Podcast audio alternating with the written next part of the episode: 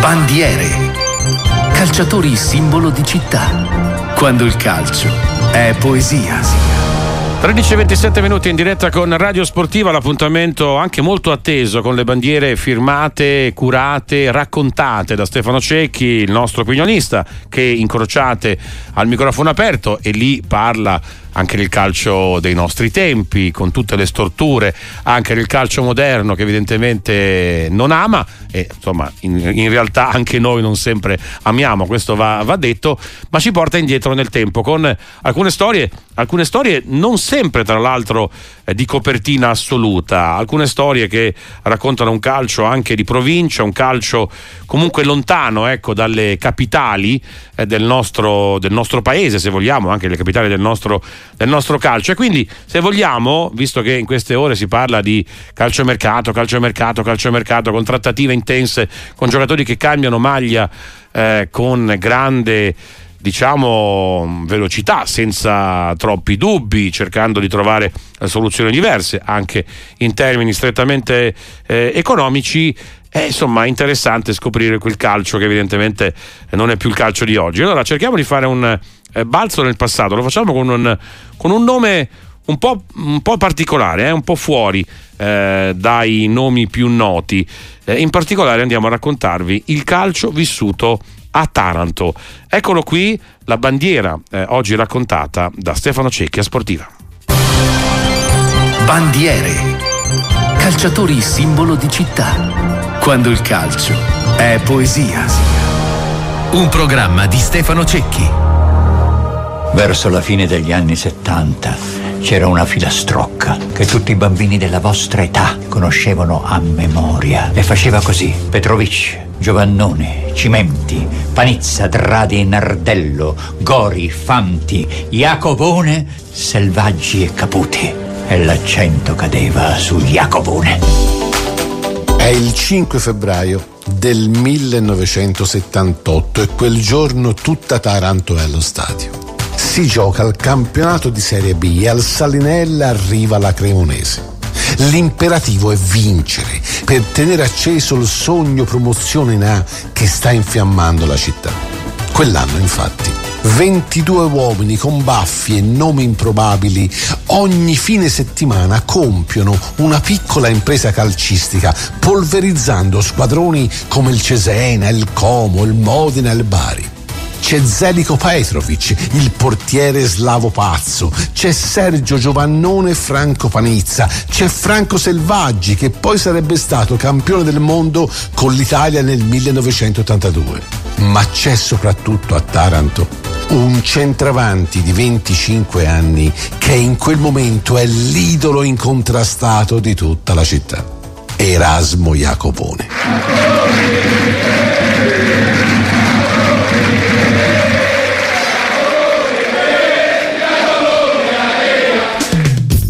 Jacovone era nato a Capracotta, un piccolo paese in provincia di Isernia dove per sei mesi l'anno c'è la neve. Poi, a due anni, il padre Postino si era trasferito a Tivoli e lì il piccolo Erasmo aveva iniziato a tirare i primi calci. Non aveva il fisico classico del centravanti Jacovone, essendo alto poco più di 1,70 m, ma quando saltava, sotto gli scarpini sembrava avere le molle, visto che saliva sempre in cielo a colpire la palla. Fu Tommaso De Pietri, l'allenatore in seconda del Taranto, ad innamorarsi calcisticamente di lui e ad andare dal presidente tarantino Giovanni Fico a convincerlo in quella che sembrava una follia, ovvero staccare un assegno da 400 milioni al Mantova per portare Iacovone in Puglia. Ma siamo sicuri di sto Iacovone? Ma certo, presidente. 400 milioni costa. Fidati, presidente, li vale tutti.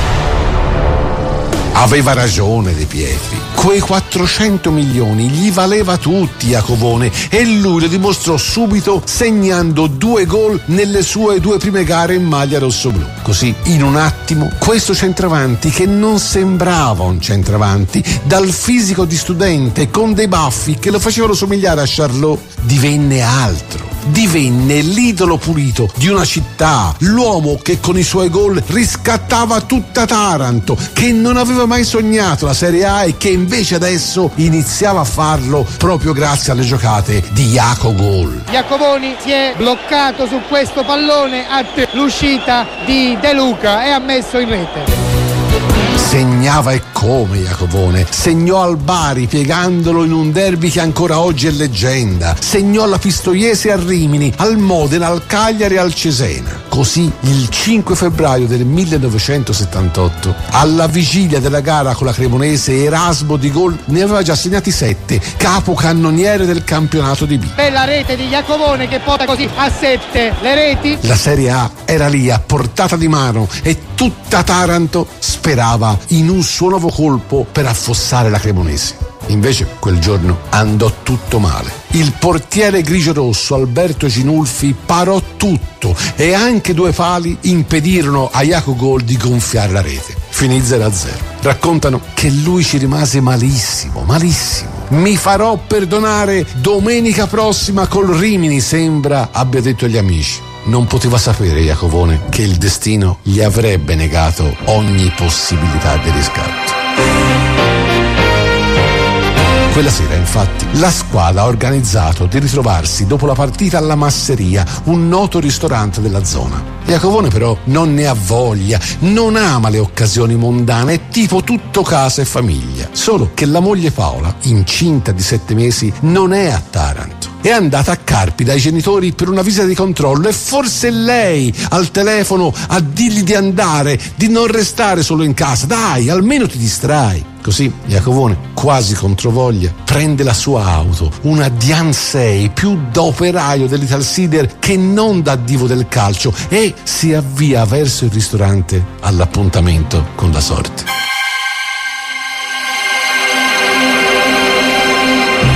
Passata da poco la mezzanotte dunque quando decide di far ritorno a casa. Mette in moto così l'auto e imbocca la piccola strada privata che si immette sulla statale che porta a Taranto non sa che proprio in quel momento un altro ragazzo come lui, ma senza sogni e senza futuro, sta arrivando a velocità folle. Si chiama Marcello Friuli ed è un pregiudicato. Qualche minuto prima, con un Alfa 2000 GT rubata, ha forzato un posto di blocco e ora per sfuggire ai carabinieri sta correndo a quasi 200 all'ora e affari spenti lungo la statale. Erasmo non lo vede, non può vederlo, forse non si accorge di niente.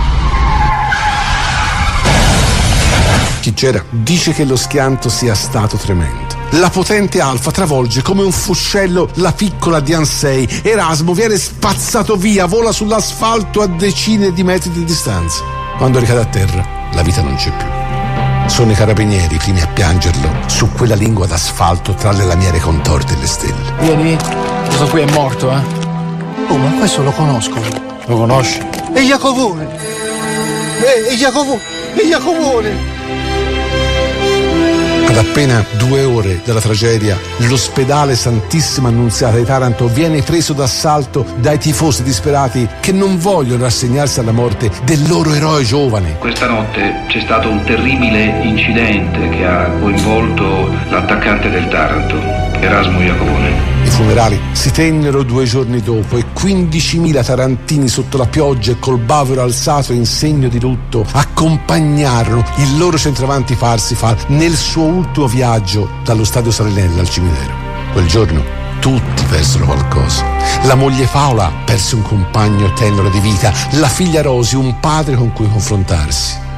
Ma tutta Taranto perse il suo ultimo eroe sportivo, l'uomo che anche solo per 37 partite la fece pensare in grande, non facendola sentire inferiore a nessuna e portandola nella dimensione del sogno dove il calcio a volte conduce. E per questo, nel cuore dei Tarantini, Iacovone resterà per sempre. Sì, Iacovone a Taranto sarà per sempre un brivido, un'emozione, un motivo di legittimo orgoglio. Iacovone era la speranza di un popolo, il riscatto sociale, l'industria, l'acciaio, il boom economico.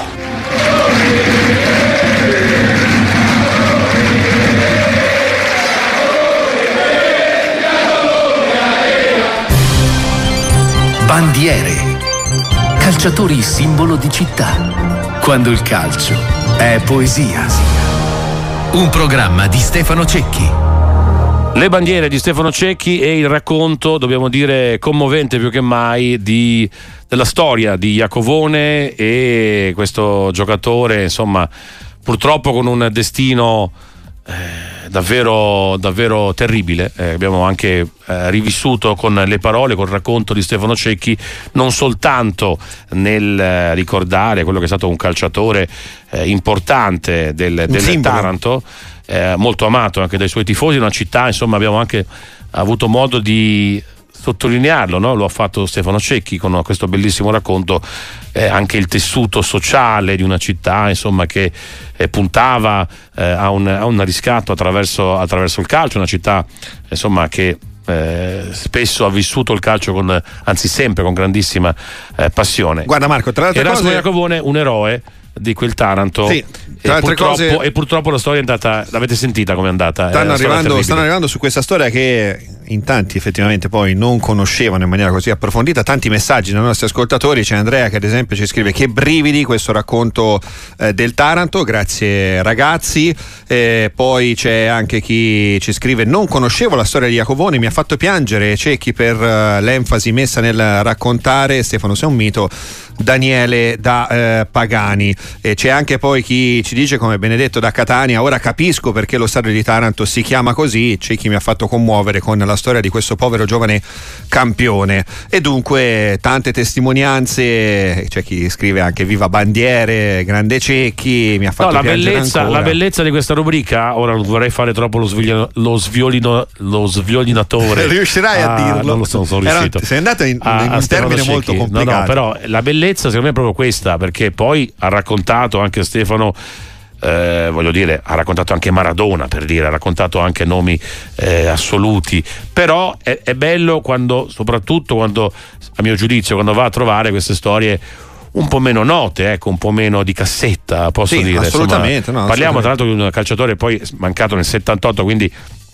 anche per chi ci ascolta, eh, insomma, chi è un pochino più eh, in là con l'età forse lo ricorda, in tanti magari non lo ricorderanno o non l'hanno ricordato, quindi è anche un modo per eh, diciamo appunto eh, rendere, rendere note queste storie che sono storie belle, mi viene da dire, ma naturalmente terribili per come sono andate Eh sì, a finire, era- però rimane comunque una storia d'amore, di passione, di legame. che era in quel momento ancora in attività, quindi Eh sì. insomma stava dando tanto alla causa eh, del Taranto come giocatore e purtroppo ha incontrato la morte in una maniera decisamente tragica e drammatica a tutti gli effetti. Tra poco noi andiamo, quindi le bandiere di Stefano Cecchi si rinnovano, l'appuntamento è mercoledì, Mercoledì, mercoledì prossimo ora. 13.30. Tra l'altro ricordiamo, ricordiamo che attraverso il nostro sito radiosportiva.com e anche attraverso l'app di Sportiva potete collegarvi tranquillamente ai nostri podcast, quindi potete anche riascoltare i podcast precedenti,